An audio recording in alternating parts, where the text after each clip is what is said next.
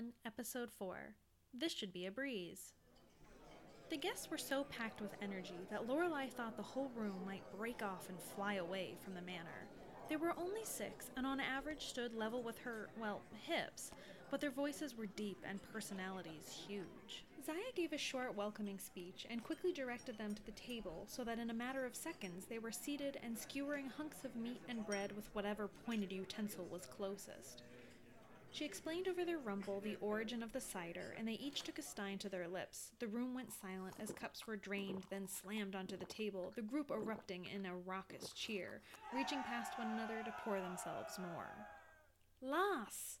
The first who'd introduced himself to Lorelei turned from his seat and motioned to her, his accent even thicker than Seamus's, and smile wider. You must have a draught of this! He offered her his stein, tiny eyes twinkling in a sea of bushy chestnut hair. She glanced at Zaya, who was shaking her head, then back at the man. No, thank you, but I can't. Ah. He cocked his head, the two braids of his mustache swinging down into his great beard, tied off at the end with a green cord. Come on now!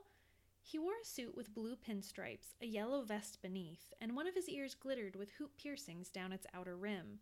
He had small, round features enveloped in dark brown hair that was pulled into a ponytail at the nape of his neck. That's very kind, but. And then her stomach took that very inopportune moment to growl loud enough to be heard over the racket of the room. The man shouted with glee, and a few of the others followed suit. He slipped down from his chair and waddled over to her, pushing her onto the bench beside his own seat. Lorelei shot a wild-eyed look at Zaya, who was smirking, but just as she crossed her arms and leaned back, another of the men grabbed her elbow and dragged her to the table as well. Here, have that, lass. The little man pressed a fork into Lorelei's hand, a hunk of meat covered in a white steaming sauce on its end. She looked to Zaya for permission, but the woman was busy trying to get another to stop pouring her a stein. Seamus sat at the head of the table and was already indulging himself. With a shrug, she popped it into her mouth, and the man cheered. Now it's a real party. Senses overwhelmed, Lorelei lost track of time. There had been singing, some even in languages she recognized, but mostly the sounds of food being devoured and approving words. Eventually, Zaya stood. Gentlemen, if you'll please excuse us, we're going to check on your rooms. The men let out a dramatic collective groan, and Zaya hiccuped. Then they cheered once again. Lorelei popped up from the table, or tried, the weight in her belly almost pulling her back down. As Seamus distracted them, the women slipped out the door at the room's end, and Zaya fell against it with a sigh. Dwarves, she moaned quietly. They're exhausting. Dwarves? Lorelei looked up and down the little hall they'd entered into, but it was empty. I don't think you're supposed to call them that. Hmm? The woman blinked as if seeing her for the first time. Oh, no, probably not the human ones. She pushed herself off the door and began walking at a quick pace again. Lorelei followed, and they came out into the main foyer again. Greer leaned against the counter, still human, but perked up when he saw them. Stay, she said to him, pointing to the desk, and not a word to anyone about. She motioned to Lorelei, or so help me. You'll what? Greer raised the brow over his whitened eye. She grimaced. You won't like it. Try me, he shouted after her, but the women were already halfway up the stairs. Zaya pressed a small gold button set into the wall at the head of the stairs. She leaned into the grate above it. Burr, how's it coming? There was a shuffling sound from the other end, a knock, a yelp, then a small feminine voice squeaked back. How do you think? Zaya made a face at Lorelei. Come on now, your team's the best there is. It can't be that bad. The voice grunted. Well, of course. Zaya winked. But we could use some help. The dragon sweep. Can you get that one for us? Anything for you, dear. The woman shrugged, motioning to Lorelei that it would be easy. And you know the blue room is empty, right? Zaya paused, opening and closing her mouth. Yes, um, leave that one as is for now. Down a hall and up another flight, they came to a wing a bit grander than the others. Double doors lined the corridor, and each had different etchings running along the frames. They came to stop before a room with flames carved into the wood. I can't remember who stayed here. Zaya fished in her pocket and pulled out a key. But this should be a breeze. The smell hit them first, wet, hot, rotting, and Lorelei gagged, her overly full belly even more of a burden. She feared looking in, but couldn't look away once she did. A thick green pus coated the surfaces, flecks of something yellow and metallic suspended within. Steam rose up from the floors, and a constant drip of water came from somewhere deep inside the room. Lorelei's jaw dropped. How? You don't want to know. Zaya trudged in and assessed the mess further. We're going to need a very large bucket. The woman showed Lorelei the best way to scrub to remove the goo, and side by side they worked their way around the room, Zaya mumbling something about trickery and how she should have suspected this. They stripped the bed, and Zaya loaded Lorelei up with the linens and towels, the foul, hot smell enveloping her.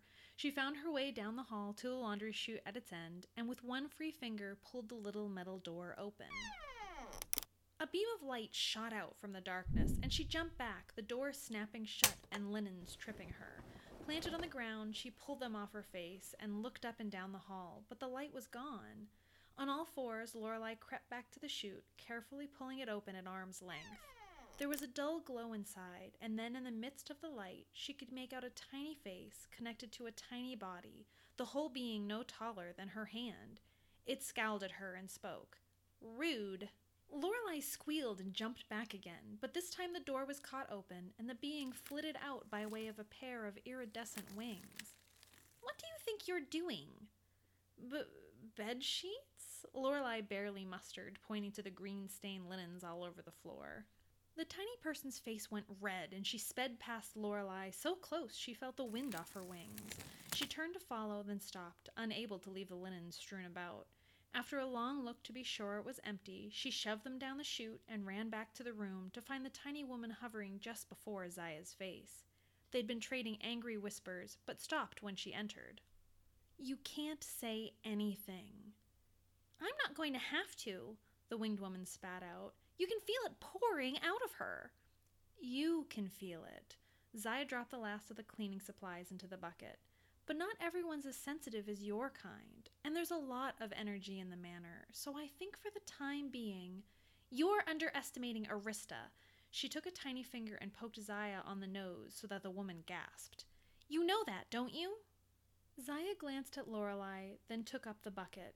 You can finish in here? The flighted woman nodded, and Zaya walked out. She had so many questions, but her host seemed too overwhelmed for any of them, so Lorelei silently followed her down to the foyer again, where Greer snapped to attention and started whining about hunger. Zaya dismissed him with a little muttered apology and stepped behind the counter herself. Oh my gods! She held up the lilac paper Lorelei had placed on the desk hours before. Where did this come from? An older lady gave me that for bringing her things down. Lorelei motioned to where the boxes had been stacked. She must have left. When Zaya didn't respond, Lorelei went on, explaining sheepishly how she helped the woman and how she'd ended up outside. Well, here. Zaya offered it to her. What is it? Your first tip, apparently. Then Zaya gasped. Is it really noon? The rest should be here any second, and their luggage. Damn it, Greer. Why can't he remember anything? Why can't I remember anything? She slammed her hands down on the desk and bit her lip in that way again, distress creeping into her eyes, the sure air about her from before unraveling. Lorelei felt a heaviness set in her own chest at the look the woman wore. How can I help? You've done enough, she said quietly. Please, Lorelei leaned into the counter. I want to help. The door opened, a bright light pouring in on them. Short guests speaking over one another piled into the entryway, their voices filling up the space. Zaya snapped her head to Lorelei. Go out to Wren, take the cart, get the luggage, bring it back here. Oh, uh, yes. Lorelei stood a little straighter. I can do that. Good. Zaya nodded, the circles under her eyes a little deeper. Oh, and if you could, please tell Wren I'll uh, need his assistance tonight. Sure, she smiled and waited, but when the woman said no more, she stuttered. So I'll just say you need his help for. He'll know. She yawned, then waved her away. Lorelei turned on her heel and hurried back through the dining room and out onto the porch with the barn in her sights. She knew she couldn't let Zaya down.